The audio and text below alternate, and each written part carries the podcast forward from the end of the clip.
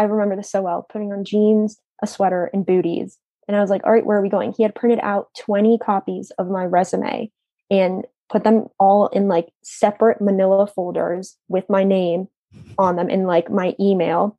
And so I was like, oh, I don't know, like what's going on. He's like, let's just go in the car. So we drive to the local outlet mall and he's like, so this is what you're going to do today. And I'm not going to go in with you. I'm just going to be waiting outside of the stores. You're going to go into as many stores as possible and ask if they're hiring or to speak to the manager and give yourself like an elevator pitch of yourself and turn in your resume. And I said, What? I was not prepared for this at all. It's so, I was so nervous. I started crying. I'm very emotional. So I was like, You're not forcing me to do this.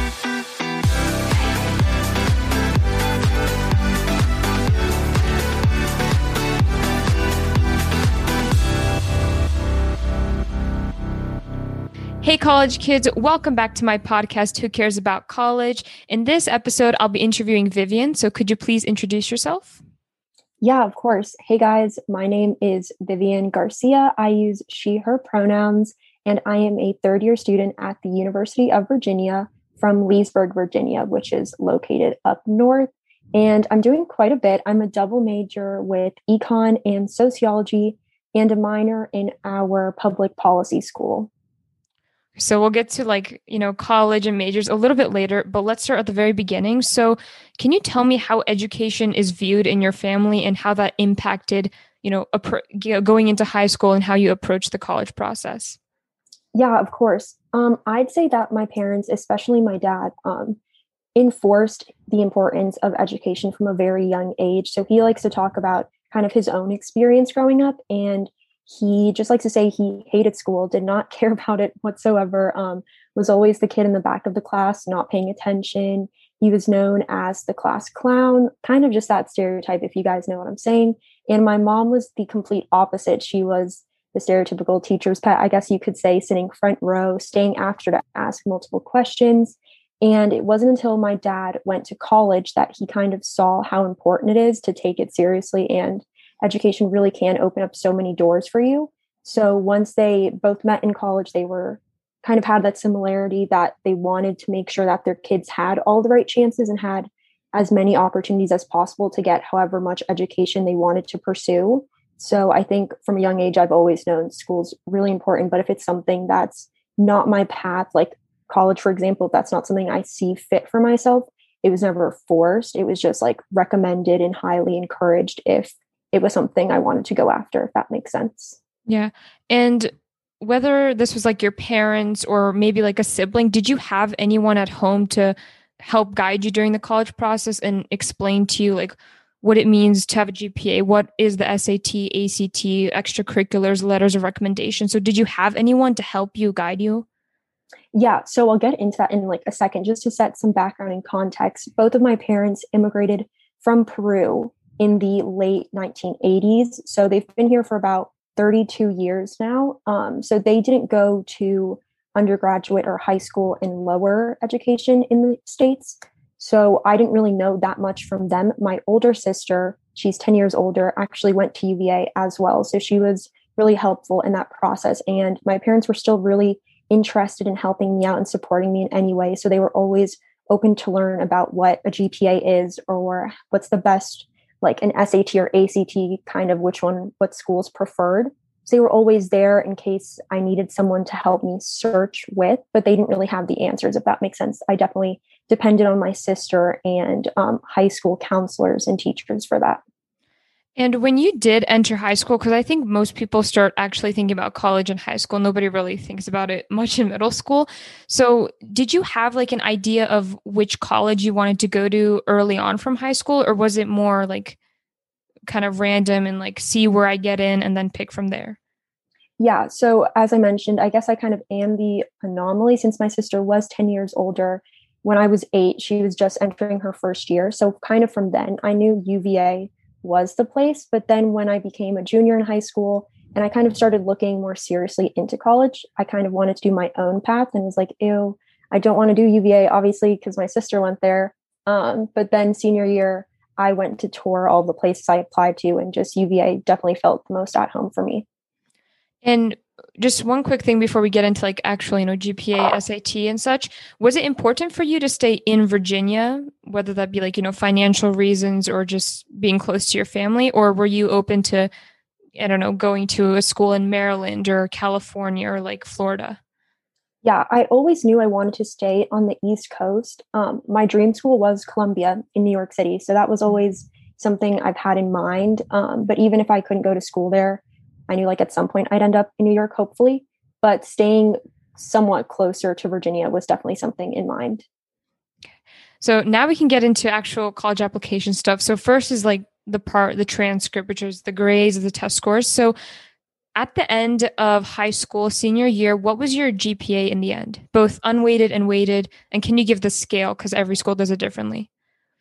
Yeah. So I don't think the school ever told us the scale from just like memory of what our valedictorians had the couple years when I was in high school. I think the highest I ever heard was a 4.8.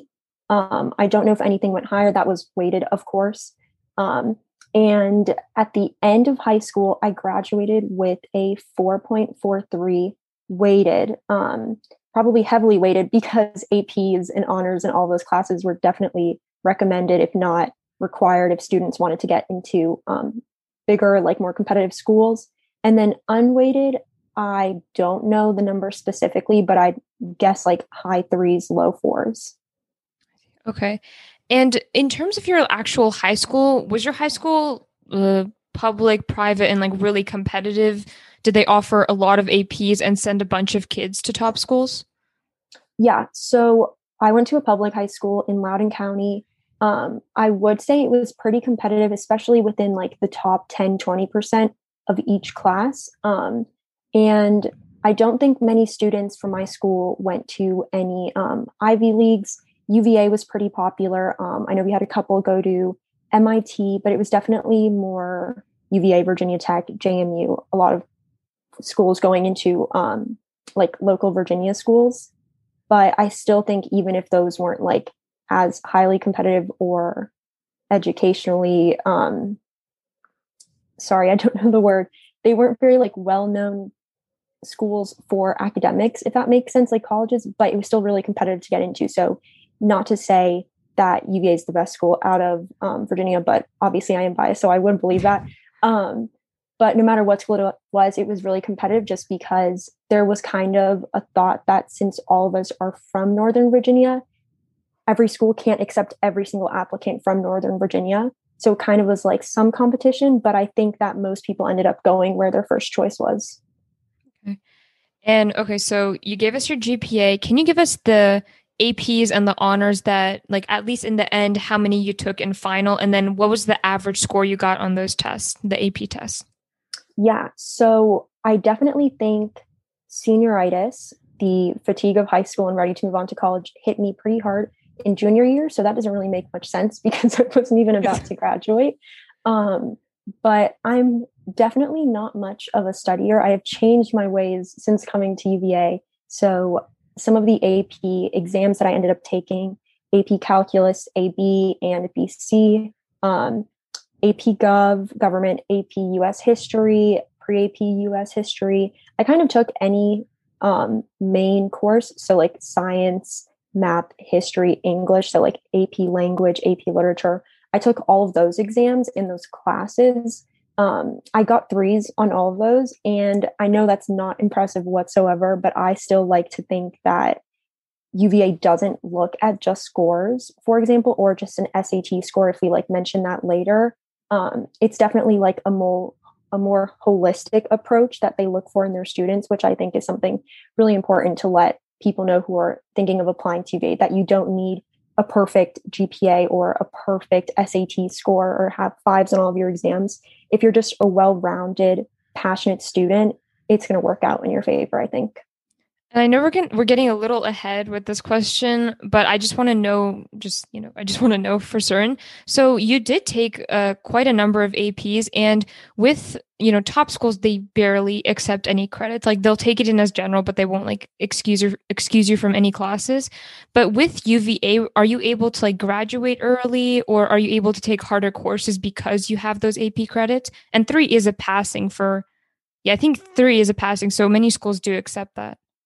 Yeah. So unfortunately, UVA does not accept threes for many um, mm. classes to place out. It did accept it for an intro calculus math level. So I was able to kind of move on to the second one, but it does allow you to get some of your general credits out of the way, especially for certain majors. So the economics major at UVA, if started pretty early, meaning you know you want to do something in econ or business, you can definitely finish within three years. I have a couple of peers who are finishing within three years. Personally, because I'm being a little extra and trying to double major and have a minor, I won't be able to finish in three years, but it's definitely plausible with some majors.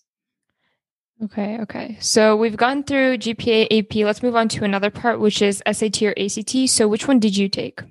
I took the SAT. SAT. And can you tell us the preparations for SAT when you like started, how you prepared, and then what you got in the end?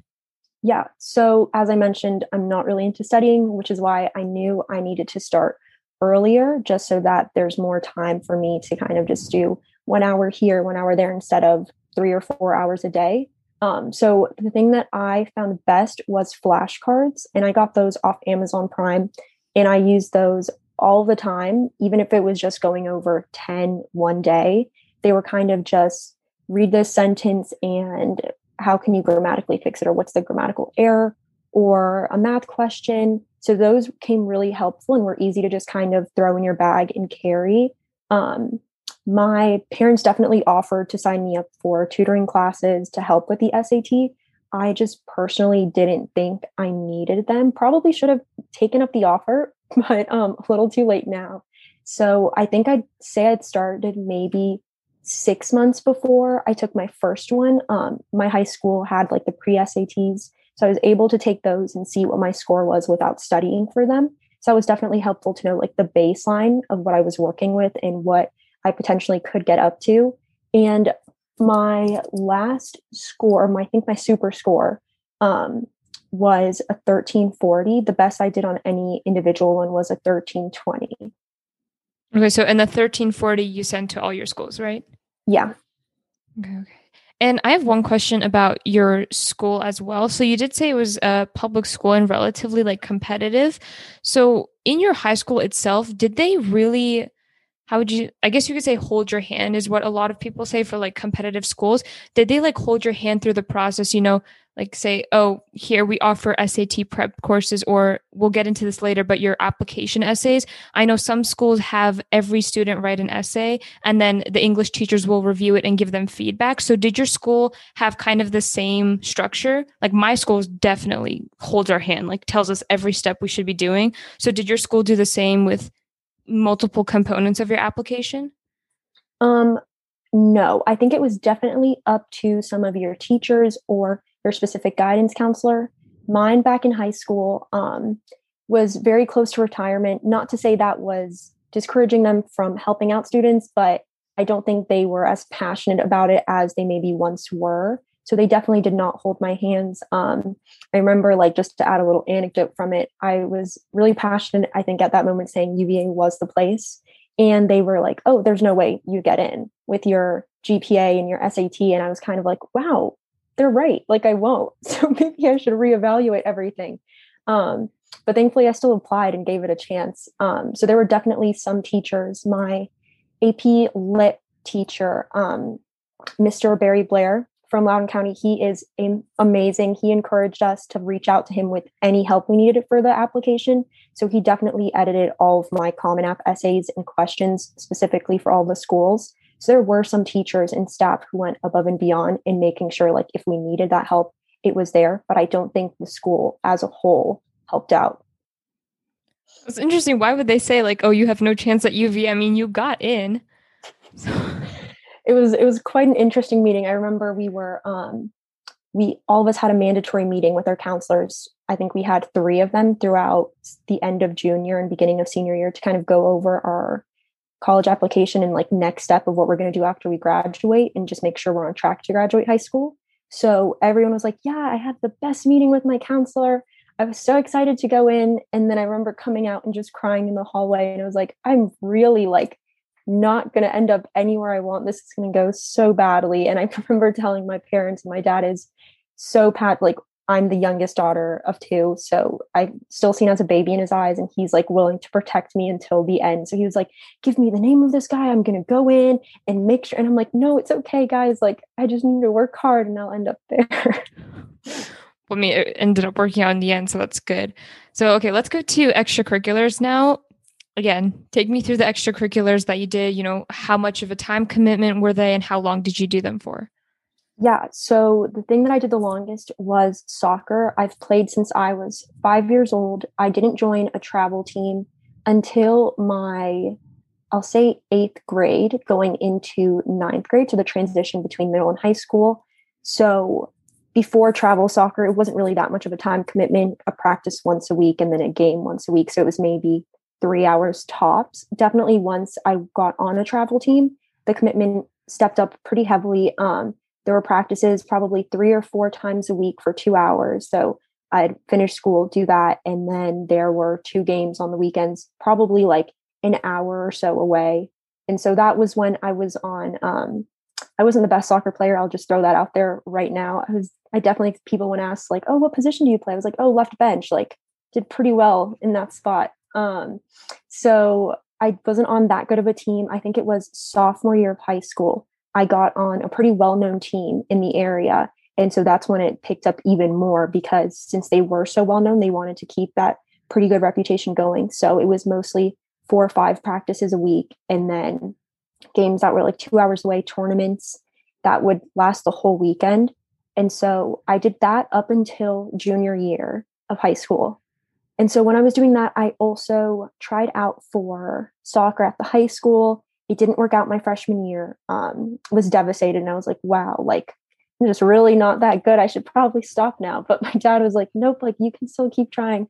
So I tried out my sophomore year, ended up making it on the junior varsity team, and then my junior year, I made it on the varsity team.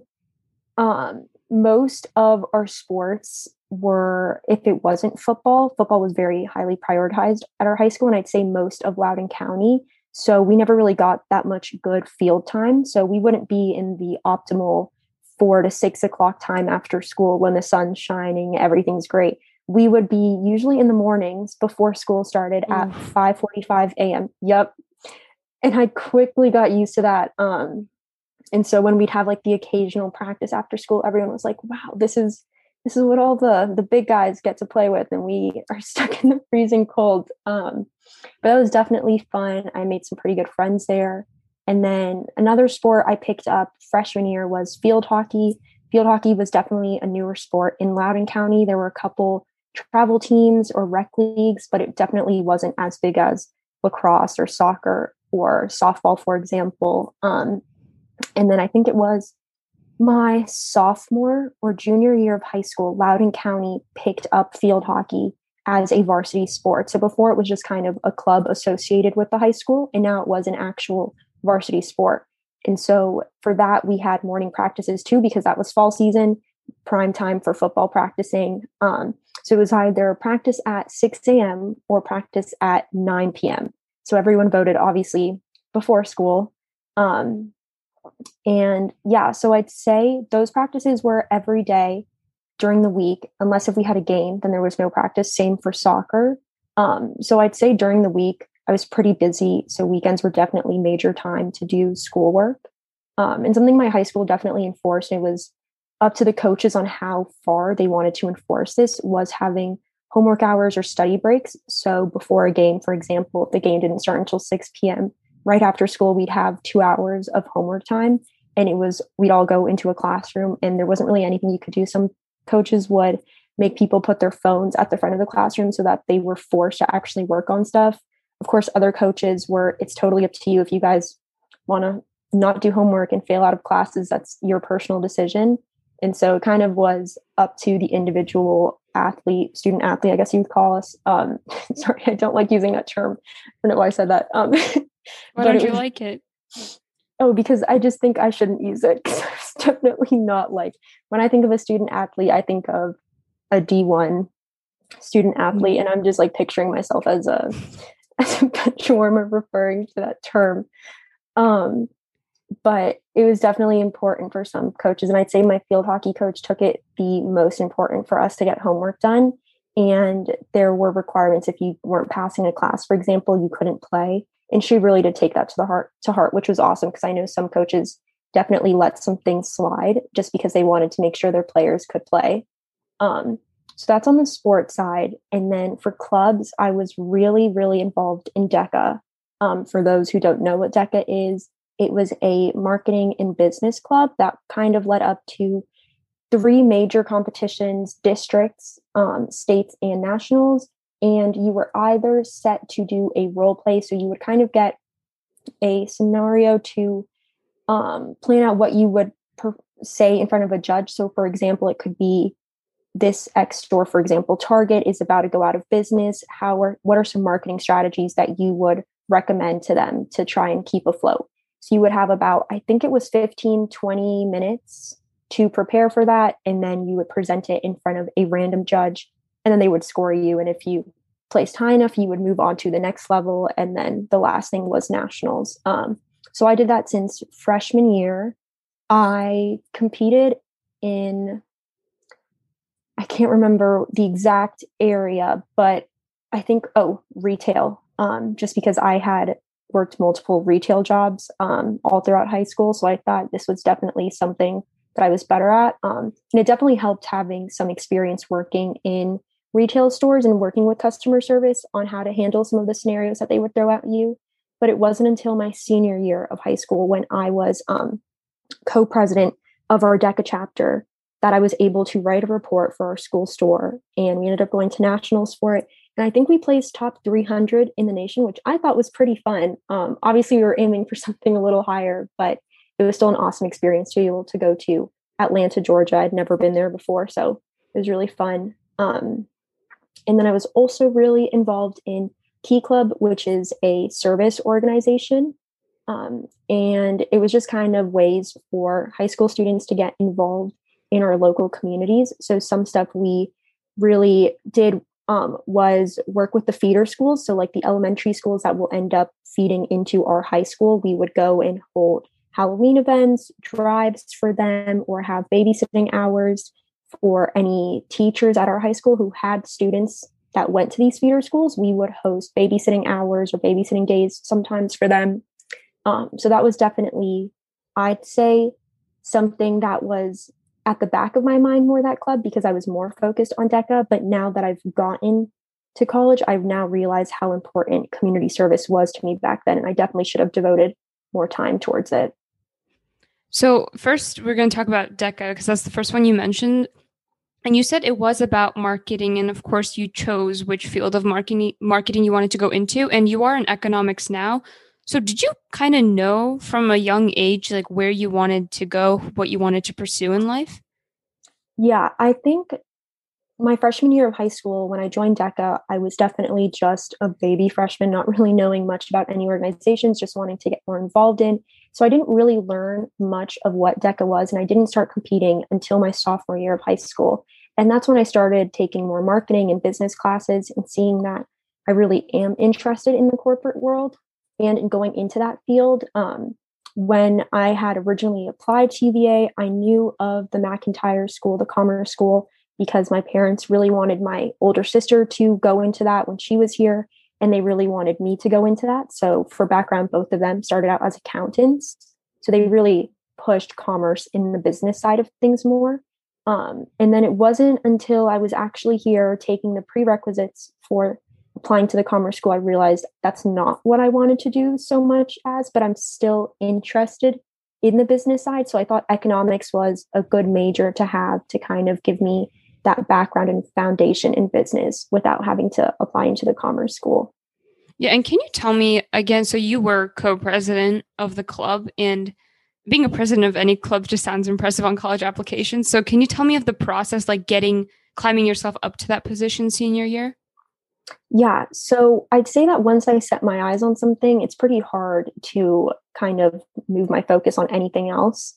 And in high school, um, all of our teachers, all of my friends' older siblings, everyone just was always saying how important it is to be involved in stuff for your college applications, but not just be a general member of five clubs, it's important to have leadership positions. So I knew I wanted to have some sort of position. Um, and I did not think in any way I was going to become president. What actually happened was our senior year, um, my marketing teacher and DECA advisor did not really believe in having a president just because of the past couple years. There were some issues with the president not taking into account all the members' decisions or um, ideas and kind of being um, just too controlling on the club. And so she really wanted it to be just an executive board without any president and just a bunch of vice presidents of different sections within the club, if that makes sense. Mm-hmm. And she would kind of be the sole leader of it as our advisor. So that's how it started out, I'd say, for the first month or so. And she quickly realized that um, it could not function without a president because her being our advisor was definitely helpful, but it's something that she wanted someone else to have more control over. So she didn't want to be making all the smaller decisions that you didn't need a faculty advisor for. So it kind of became all of the executive board voted on who we thought should be the president. And so before I was in charge of the school store, which is why I ended up writing the report um, with my co president, we were both in charge of the school store. So we would kind of just open up the store that was connected to the DECA classroom. Um, and we sold food for snacks, like during our, like for students to have during classes or during our snack break. Um, and we also sold t-shirts for our high school, kind of random stuff like blankets, little our mascot was a husky so we sold like little husky stuffed animals um, and stickers. So that's how it started off and then after the vote we both got elected to be co-presidents together and i definitely think it was because we were very organized and it's something that like i've gotten more into now is i don't know there's like this new trend right now where you can um, make a template for your laptop home screen that has like little boxes to put like certain things in and like grids to write your schedule. So I'm really into organizing things now. And I've, I think I've always been into that. So for voting on it, we both organized how we were going to vote on that for the process of choosing the positions afterwards. We organized it. So I think people pretty early on saw like, mm-hmm. we should probably give it to these two girls who are working really hard on making sure this process goes smoothly. Yeah, that's great. And let's move on to the second club, Key Club, and then you said you did have some retail jobs during high school, so we'll talk about that too. The first Key Club, again, same thing with DECA. How did you get involved in it? And, you know, like, what did, like, I guess, yeah, what did you do in there? And did you hold any significant positions?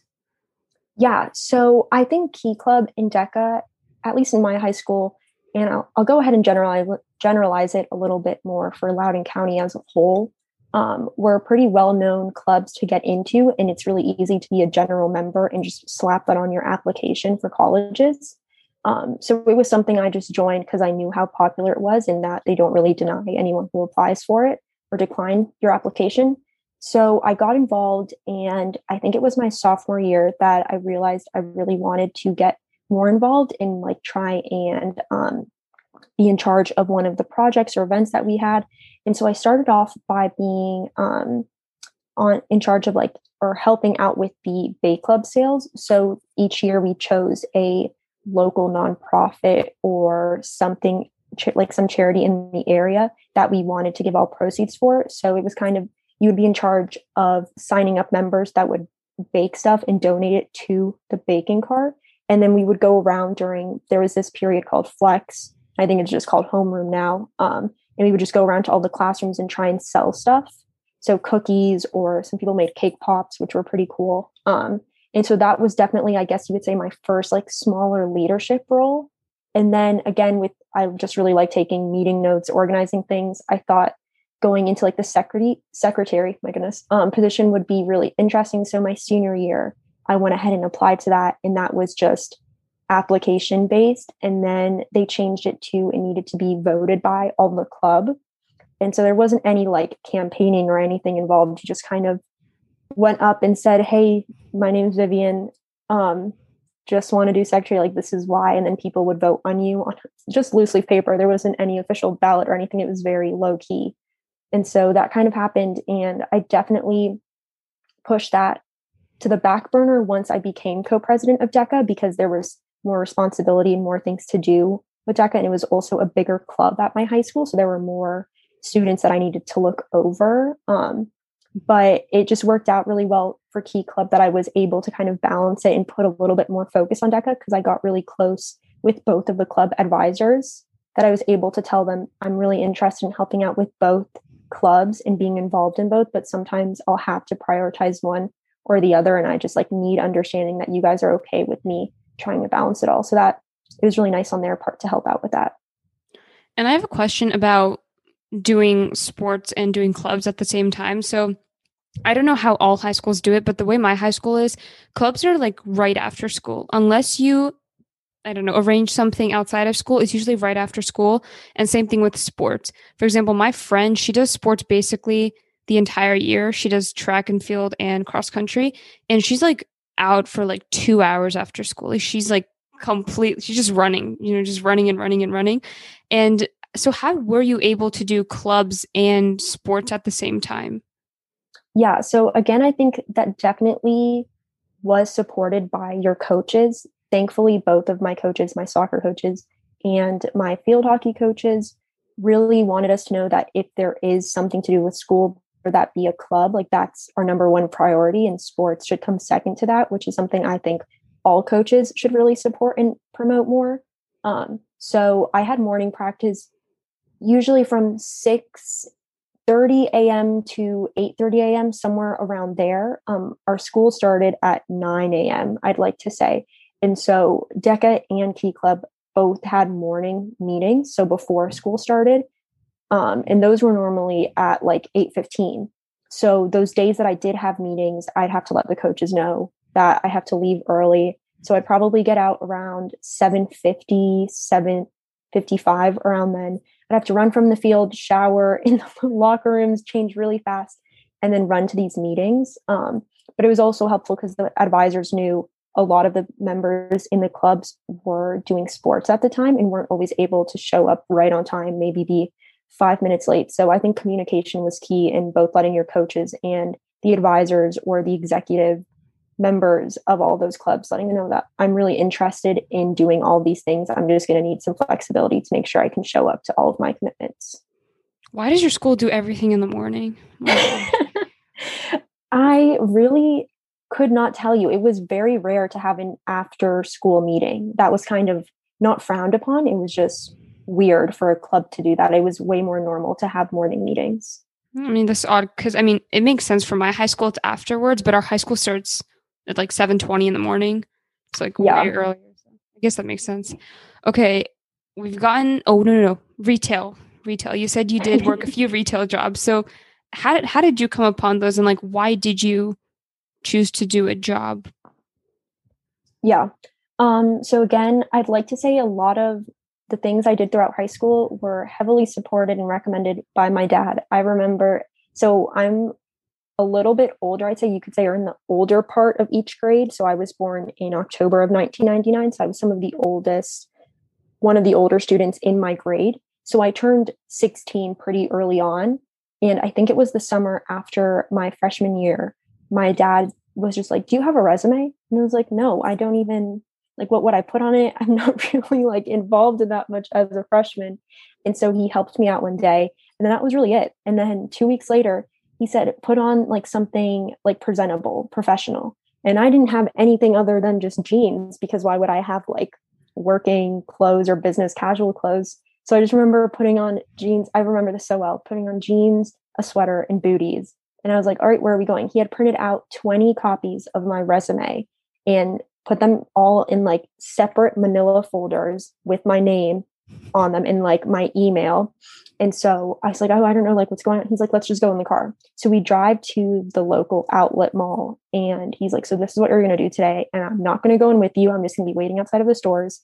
You're going to go into as many stores as possible and ask if they're hiring or to speak to the manager and give yourself like an elevator pitch of yourself and turn in your resume. And I said, What? I was not prepared for this at all. It's so I was so nervous. I started crying. I'm very emotional. So I was like, You're not forcing me to do this. Like, where's mom? Like, she'll talk you out of this. And he's like, Nope, like your mom's at the gym. We've decided this is what you're doing for the summer. Like, you're not just going to sit by and not do anything. So I was like, okay, I guess I have to do this. So I remember the first store I went into was Under Armour. and I was like, hi, like I'm I'm looking for a job for this summer. Um, and they're like, how old are you? It's like, oh, I just turned 16. And they're like, no, we don't, we only hire like 18 years up, 18 years and up. I was like, oh, and so I went out and I told my dad that, and he's like, they'll make an exception for you. They'll like just go back in and give your resume. I'm like, no, I think that's like a nationwide company policy. Like they will not hire me. Um, so we spent the whole day, it was Saturday, doing that. Um, and I ended up getting a couple jobs offered on the spot, which was super weird because I did not expect that to happen. Um, but my first job was at Converse, and I thought it was like really funny just because the stereotype you put with Converse are kind of people who skate a lot or are more like alternative. And that was just not my vibe or look or interest in high school. I was very much the, at least I tried to wear the Vineyard Vines preppier vibe. Um, but that definitely changed once I got to college. So I thought it was interesting that they interviewed when they, one of the questions was, why do you think you're a good fit? And I was like, well, I can't say I'm into skateboarding because that is just very obvious that I am not based on my outfit at the moment.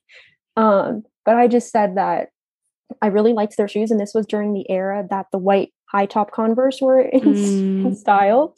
And so I was like, I really like those shoes, and I think I could definitely relate to the people and the shoppers who are not all the way skaters but are still interested. For example in the white high top shoes like at least i know personally if i were to walk in and see only people who are really into skateboarding i would be a little intimidated to ask them questions just because i feel like they would think i'm an imposter or something like that.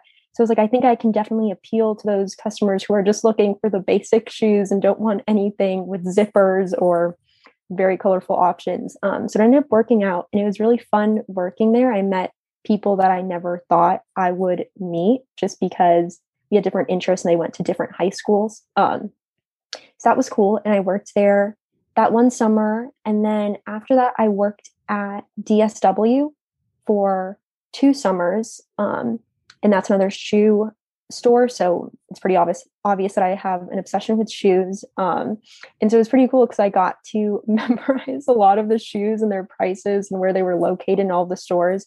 So if people were to ask stuff, I'd say, "Oh yeah, that's it's aisle twelve behind this Vans shoe." Um, but then after that, it was the summer between senior year and my first year at UVA. I really wanted to work at a summer camp. And it was because I had gone to the summer camp in Loudoun County since I was in kindergarten, and my sister was a counselor there. It's the Loudoun County Parks and Rec summer camp, so it's pretty well known. Um, and I just like had been trying to get in, and they're pretty, I'd say, exclusive, or they look for older students, so college age students and up, um, just because definitely people trust their kids with older people. Um, that just makes sense. So it wasn't until then that I was able to get that job. So I remember that I had this like very serious meeting at DSW, just kind of go over like our goals for this summer. And then I had to go up and I was like, this is my two weeks notice. And I had never done that in person because when I left Converse, it was by accident. I had asked for a vacation that just happened to be the week before school started. And they had thought that was me quitting. So I just stopped getting scheduled there and I called them and I was like, hi, I just haven't like heard from you guys in a while. They're like, oh, we thought you quit. And so I was like, oh, well, I guess it's, I'm done working here now. Um, so this was, it was definitely intimidating to ask for two weeks notice and they were like, why do you have to leave? And I was like, honestly, I've just been wanting to work with kids for so long that I think this is my chance to do it. So I did that my last summer, and that was definitely the most rewarding and fun experience just because you go from working at a shoe store where mainly the people you're seeing are middle-aged men and women coming in to buy shoes for their family or for themselves to spending eight hours a day with 10 year olds making slime or going to the pool. So it was definitely more fun. Okay. So, I mean, that's great. And it's great that your dad was really involved in this. I, I know if, if it weren't for my parents, I wouldn't be doing some of the things I'm doing now. So, yeah. Okay. And so we've done, we're done with that. Last part is like recommendation letters and essays. So we can get to those and then you know talk about how you chose the colleges you chose and then eventually where you got accepted into so letters of recommendation again, how did you approach it? Did you know the kind, you know, like they give you advice on how to do this stuff, like read, let, letters of recommendation, get them from teachers who you have a personal connection to. So did you know that when you were like approaching that process, that part in the college application process? Yeah, it was definitely something well known to kind of try and find that teacher that you can personally connect with. Um, and I originally thought to go straight for my DECA faculty advisor just because I had taken marketing classes since my freshman year. So she knew me pretty well and had seen me like grown and become definitely an older, more professional version of myself, I guess you could say. Um, but she was a very popular person to ask. So I knew that asking her might not end up working out, or maybe um, it, she would end up forgetting about it because so many other students had asked. So I was definitely on the look for another teacher that I had built a personal connection with. But I'd say it's kind of hard to make that personal connection with a teacher, um, especially because there were so many other students looking to build that.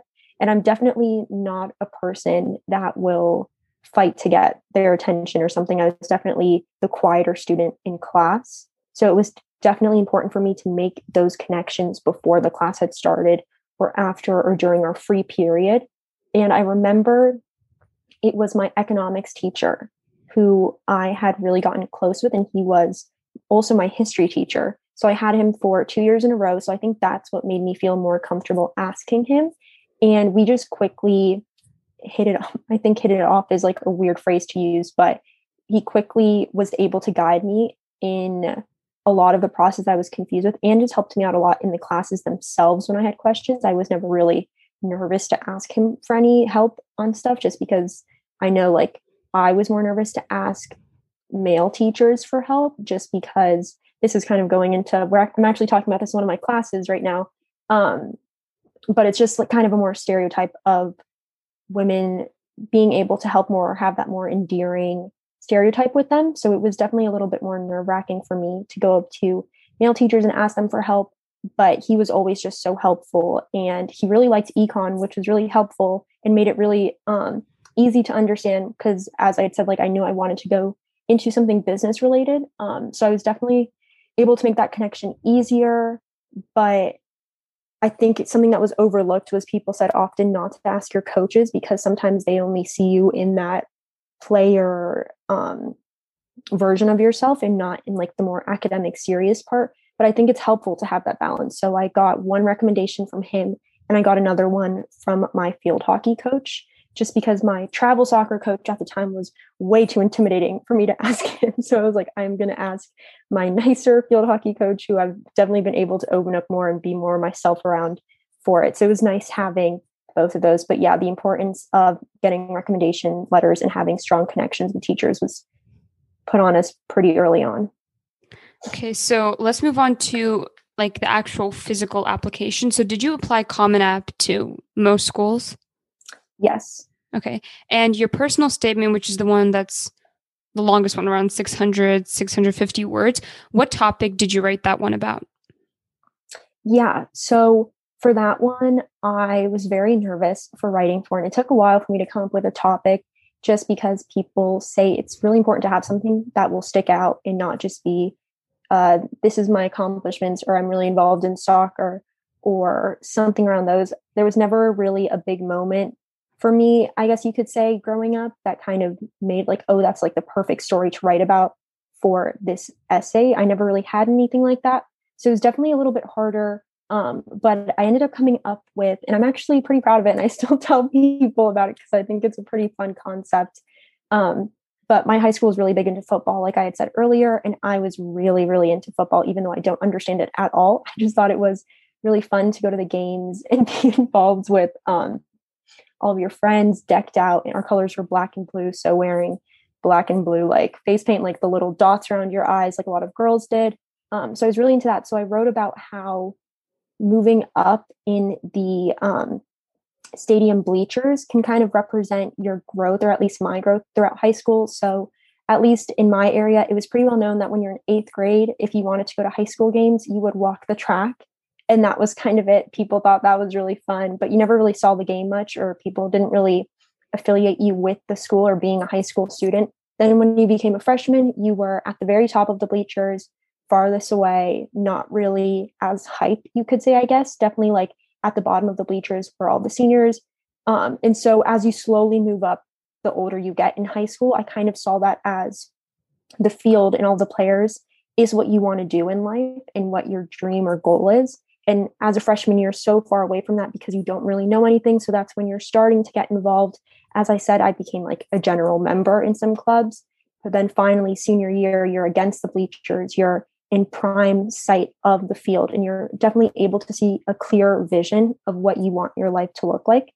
So that was kind of what I wrote about how my passions and my overall goals were definitely easier for me to see the older I got. And senior year was kind of the moment I realized what was more important to me.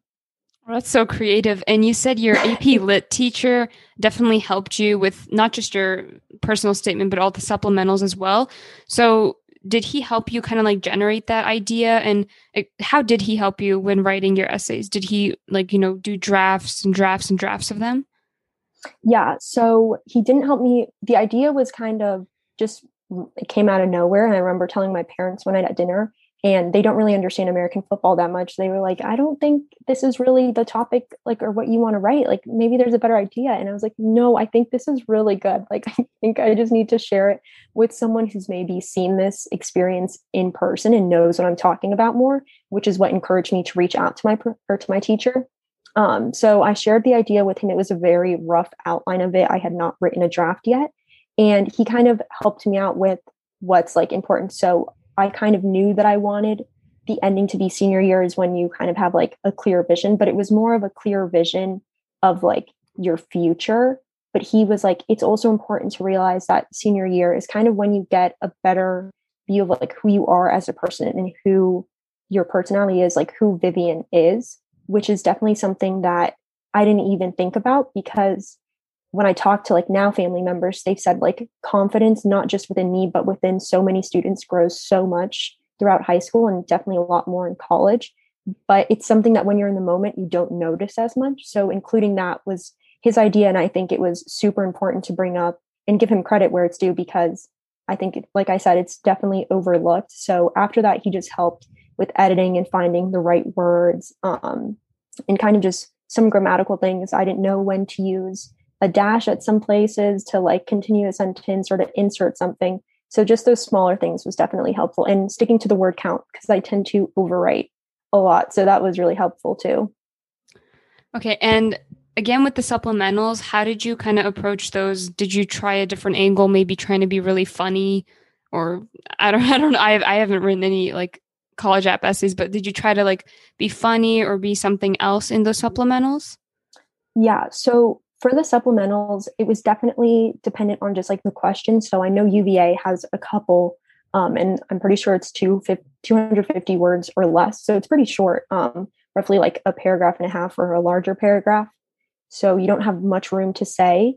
And some of the infamous, or not infamous, just famous questions that are asked are um, there's a bridge at UVA called Beta Bridge, and students or organizations tend to paint messages on there um, just that they want the community to see whether that be an upcoming event or just something someone feels very strongly about. So, for example, there could be one that says TEDx event this Friday, and it's simple as that. Or there could be during the summer, there were um, many Black Lives Matter messages painted on there for a really long time. So, the question was, what would you paint if you could paint anything on there? Um, and I had seen an actor with a tattoo that said that was written love and then a line all else. So it was love above all else, um, kind of like a fraction if you're looking at it.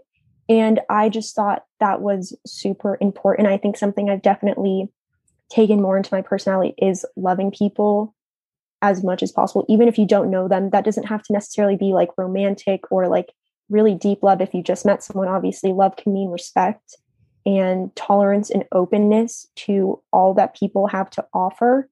And that oftentimes just being kind and showing that softer side can overcome a lot of challenges or help out with problems so i thought that was super important um, to include. And that one i was really weird about what i had written and i didn't want anyone editing those so those two, I didn't that one, and I think the other question was, "What is your favorite word?" Those two, I did not have anyone edit. So I was like, I don't think these are very strong, which definitely should have had someone edit. Maybe that could have helped. Um, but it ended up working out pretty well. Um, but I will say the extra essay for William and Mary was just write something that the application doesn't include, like about yourself, something that we will not be able to see just reading this. And so for this one, I'm really into popular slang words and not just using them around my friends, but using them around my family, even though they don't understand what it means. I think it's pretty funny to just start saying something. And then slowly my parents start picking up this new vocab that they don't really know what they what it means and then they slowly end up knowing it and just saying it to people and they're like why are you using that word or what does that word even mean and my family's very like close and silly. So i wrote about how using all these random words for example um ratchet or my dad was saying monte carlo does not i don't know where he came up with that. It's just supposed to mean very cool. So there's not a direct translation for it. It's just something my family says a lot um how it kind of brought us together and how like even though there's slang that's like only specific to each generation it can like help tie people together and definitely like those last couple of years in high school i got a lot closer with my family and we were a lot more communi- communicative um, and we're able to just open up a lot more so i think that essay was kind of fun because i did not think i would write about funny words and I remember the first word of that essay was just ratchet, period. And then I go on to explain what that obviously means later. yeah, I hope so. I mean, your essays are amazing. they have so many deep, like so much deep meaning to them. Okay, so essays aside, now we're on like actual, actual colleges. So again, you did say it was kind of obvious, like of course, you're going to look in Virginia. Every student does that. They look within their own state. So, how did you select the schools within Virginia? And then, how did you select out of state schools? And, you know, how did you approach it? Did you do the traditional safety, couple safeties, couple targets, couple reaches? How, how did you like kind of yeah, choose so and organize? I definitely did those three main categories that you just said. For me, my reach school and dream school was Columbia. Um, and I definitely learned about that through none other than Gossip Girl, just through shows or famous movies placed in New York City. And I always thought that was somewhere that I could really see myself and definitely individually grow as a person more, just with the diverse group of people that live there and that obviously attend all of those schools. So that was always reach. Um, and then the two more, I wouldn't say like settling schools or just like normal, because I do think it was like a little bit harder to get into William and Mary and UVA, but those were kind of schools that I I think I had a good chance at getting into. And then the last two were James Madison, JMU, and Christopher Newport University. So the last four schools were all in Virginia. Um, Columbia was the only one out of state. And that's just, I chose those just because those were pretty popular for my high school, and most residents of Virginia went there. Um, and I did not apply to Virginia Tech, not because of the UVA Virginia Tech rivalry, um, just because I had actually gone there for a week. Um, I think it was my sophomore or junior year for a college or for a soccer tournament. And so I was able to walk around their campus and kind of see Blacksburg. And I just quickly realized it's not what I was looking for. Um, and so my parents were just kind of like, if you know you're not going to regret not applying to it, you just might as well not do it. Um, so that's why I didn't end up going to that. But now I like to say it's because of the rivalry that I knew from the second I never would be a Hokie. So long as neither school listens to this podcast, I think we're good.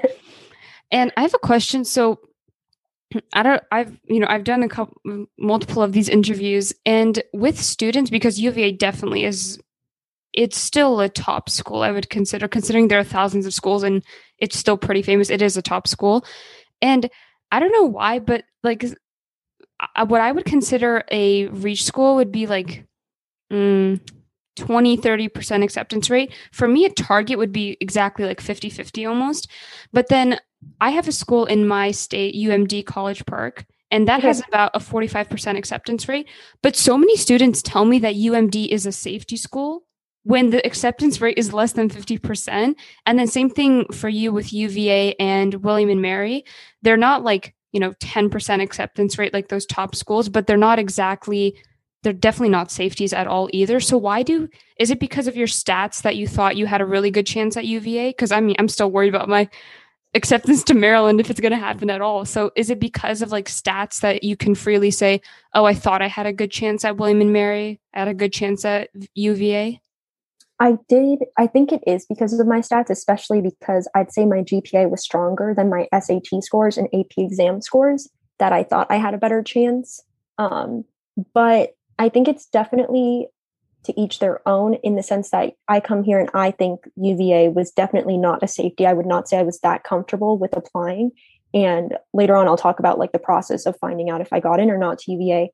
Um, but I didn't think it was a total reach. Whereas like some of my friends now are, yeah, UVA was like a safety net. Like I have to go here because I didn't get in anywhere else, which is just completely crazy to me because I never saw it as that easy. So it's definitely just dependent, I think, on your stats as well as the environment and um, stories and stereotypes around that school from your hometown, if that makes sense. So UVA, at least up in Northern Virginia, was seen as a pretty good top school that you would go to if you're trying to stay in state and not go mm-hmm. to an Ivy League out of state. Um, so I just knew it was for the smarter kids in the schools who were more interested in academics than, for example, sports or going out and hanging out with friends more. So it was definitely something that I knew I needed to kind of prioritize school at moments instead of going to a movie or something. Um, but it was definitely just, I think, based on like what the people in your immediate environment were talking about for that school. Because it just amazes me. They're like, I'm going to apply to Harvard, Stanford, MIT as my reaches, and the UMD is my safety. And I'm like, what's in between then? You just, yeah. like, oh my God, okay.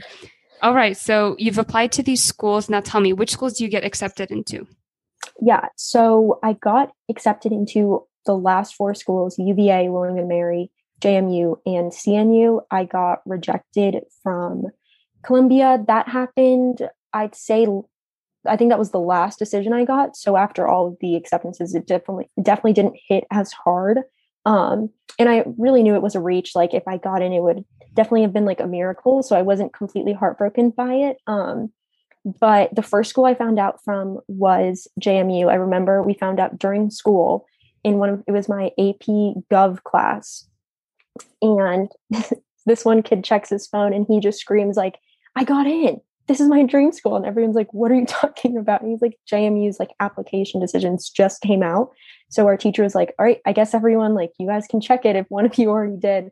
And so thankfully everyone in that class had gotten in because that definitely would have been a little sad if someone didn't and we were all just screaming and cheering. Um, but it was definitely exciting because that's the first decision you have of knowing you can get a higher education if you want to go to that school. Um, the second one was Christopher Newport, and I had applied to their presidential program and their leadership programs, which were two tracks in the school that kind of had some specific classes you had to take for them or specific clubs or organizations you had to be a part of. It wasn't necessarily that they would choose your major, it was just like an underlying track that you had to do within the school. I ended up getting into both of those programs. So the leadership program was definitely more based on leadership classes and just kind of how to become a better leader or manager in whatever field you go into. And the presidential program was more based on service. So I think definitely my Key Club experience helped with that one. Um, and both of those came with a scholarship. So that was really nice when I got it. And my parents were automatically like, oh my God, that's where you're going because a scholarship that would help so much. And I was like, you're totally right. Um, and then UVA's decision came out and I actually got deferred.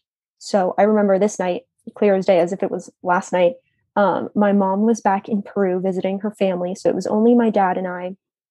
And my friend had texted, UVA's decisions are out. And so my sister had already found out too. And so she called me and she's like, um, the decisions are out. It's like, yeah, I know. I haven't checked yet. And so she's like, do you want to do it when we're on the call? And I was like, no, no. Like I, at that moment, I thought I was going to get in, but even though I was like, this is going to jinx it or something bad's going to happen. And so I told everyone, like, I just need to be alone in my room to check. So I remember checking, and my dad's downstairs, and I just see it and I froze. Like I didn't process everything. And so I opened my door and he's like, did you get in? Like he's on the phone with my sister and my mom. Everyone's freaking out. And I was like, I got deferred, slammed the door, proceeded to start crying for the whole night. My mom's like in Peru calling me. She's like, it's okay. My dad's over here like freaking out.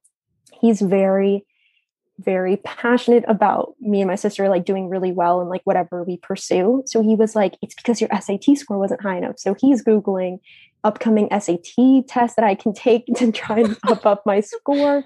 He's like, when's your next test? So you can do better on it and like submit that test. And I was like, that's just not how it works.